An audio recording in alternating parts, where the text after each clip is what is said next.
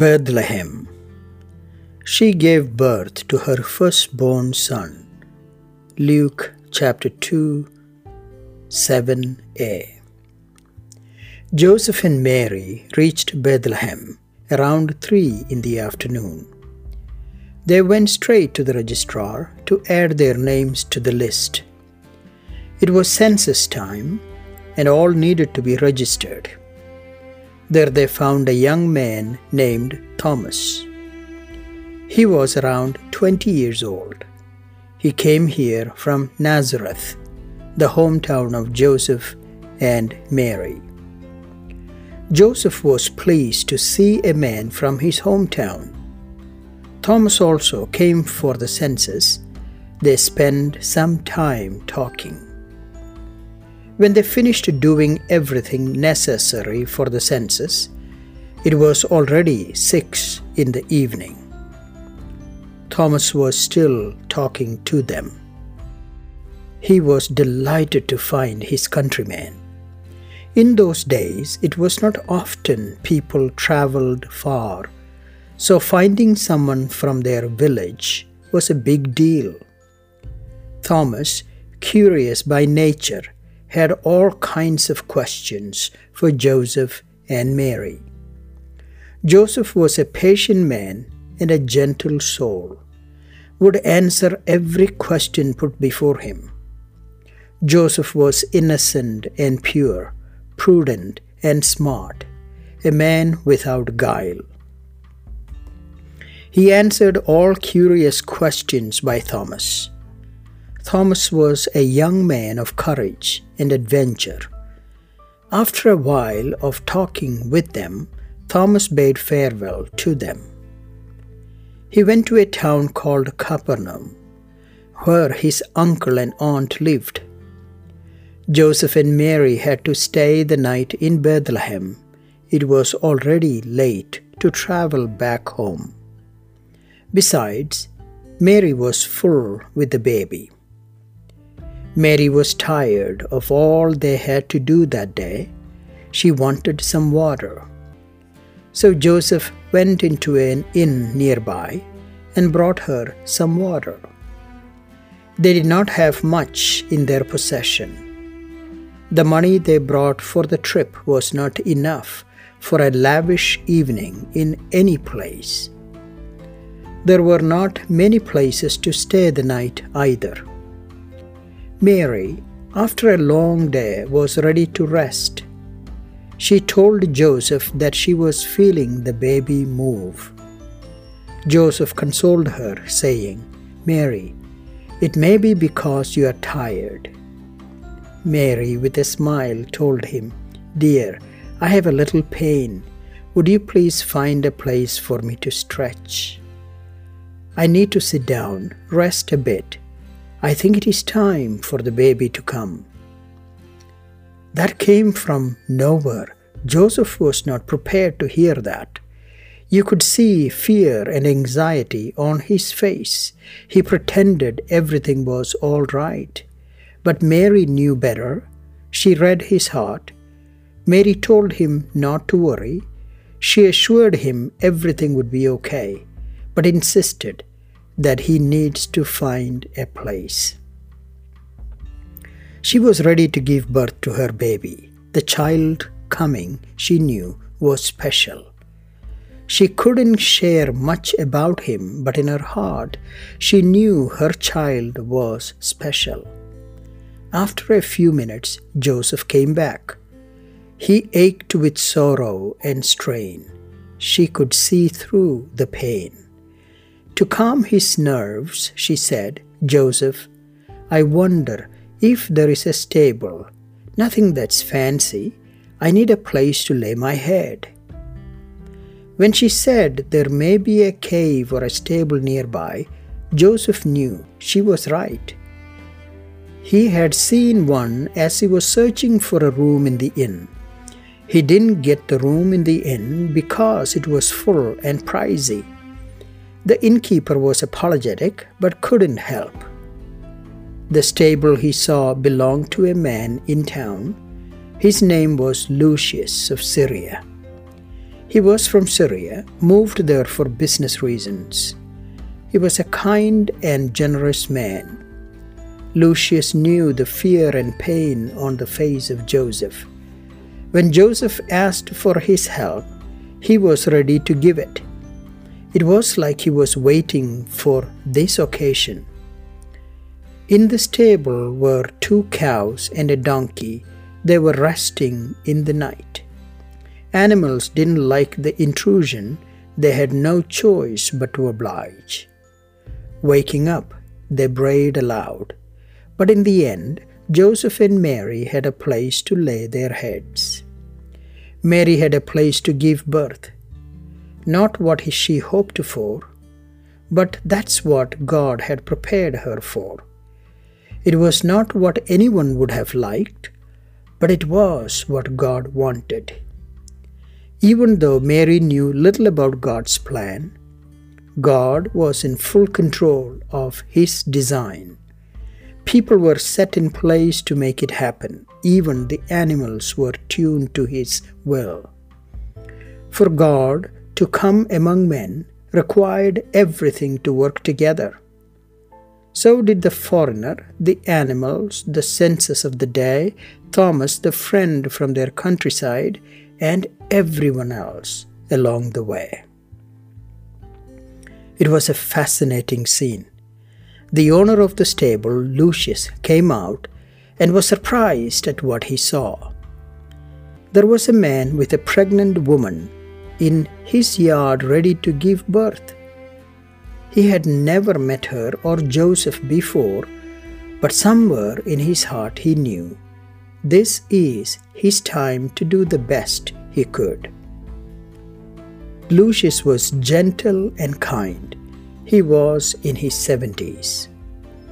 He intently listened to the journey, the path Joseph and Mary had taken to get to his simple home and poor stable. He felt pity for them. All he could do was to give them a private space the stable no one else would take. It was as private as they could get.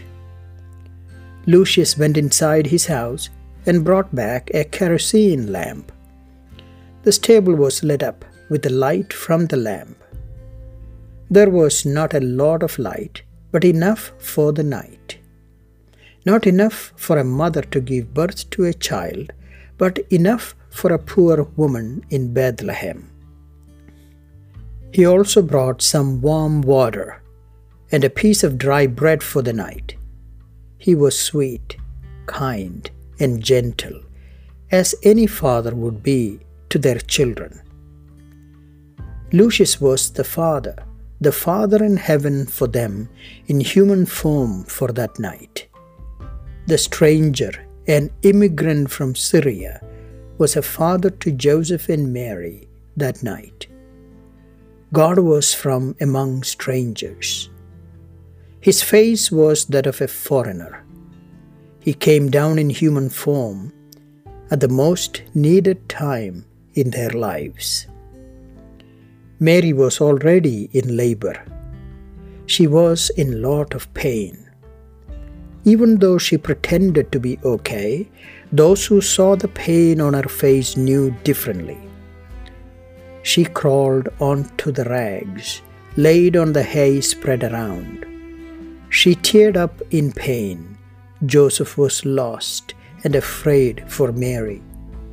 Even though he believed God is watching over them, it was hard watching his beloved struggle. He saw his love in excruciating pain, a pain that he never witnessed before. It was not customary for a man to be present at the birth of a child in those days. He held her hands, he rubbed her forehead, wiped her face that was sweating profusely.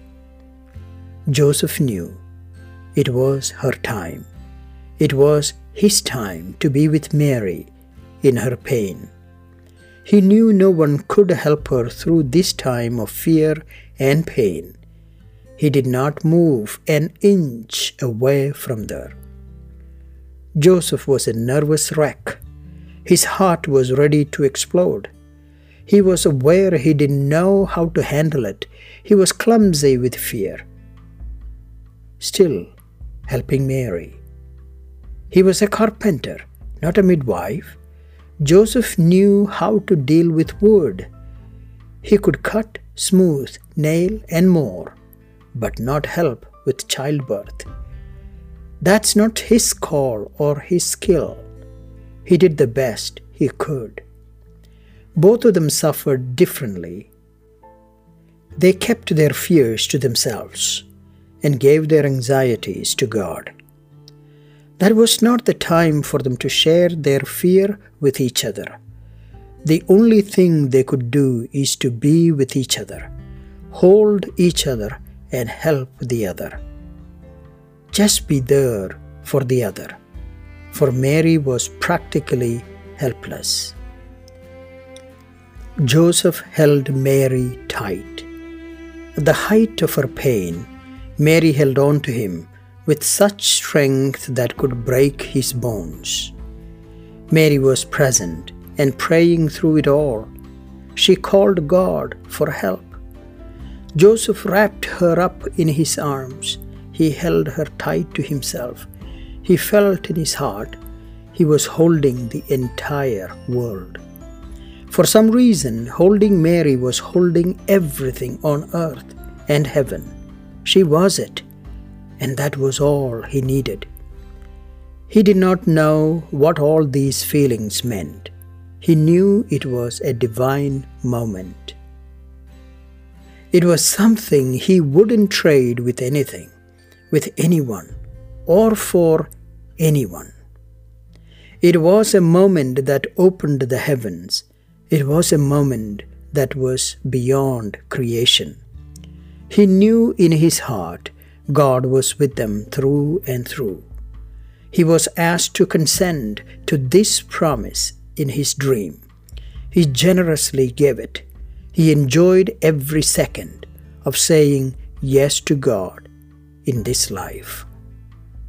Joseph felt he was more than himself when he held Mary in labor. He was the extension of the open hand of God. God was invisibly visible to him. It was solemn, astounding, a unique experience. No one could understand the depth of it. History was in the making. Joseph did not know it. All that mattered to him was to care for his love, Mary, at the most vulnerable moments of her life. That was Joseph. Every bit of it was Joseph as the world knew him. Everyone knew that about Joseph.